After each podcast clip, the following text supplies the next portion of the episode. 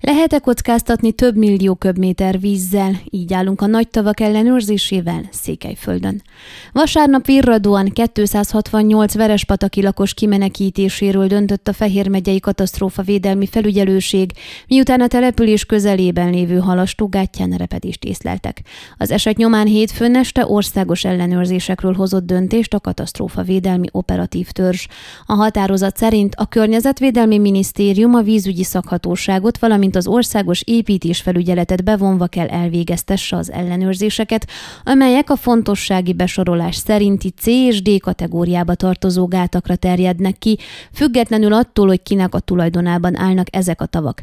A dokumentum szerint többek között a kivitelezés minőségét, az üzemeltetés biztonságát, az ellenőrző és figyelmeztető berendezések meglétét és működőképességét kell megvizsgálniuk a szakembereknek, valamint azt, hogy milyen kockázatoknak vannak kitéve a gátak.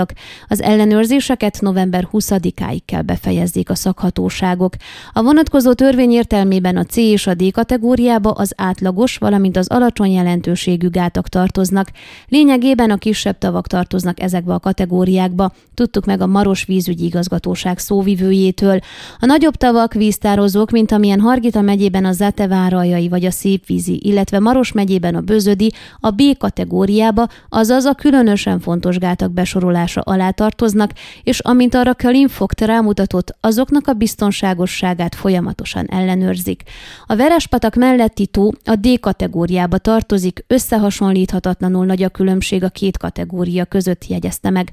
A hasonló kisebb tavak fenntartása kétféle engedély alapján történhet, az egyik a biztonsági működési engedély, a másik a vízgazdálkodási engedély, ezeket meghatározott időre állítják ki. Az etevárőjei víztározó és a hozzá hasonló tavak azonban egy teljesen más fontossági kategóriát képviselnek.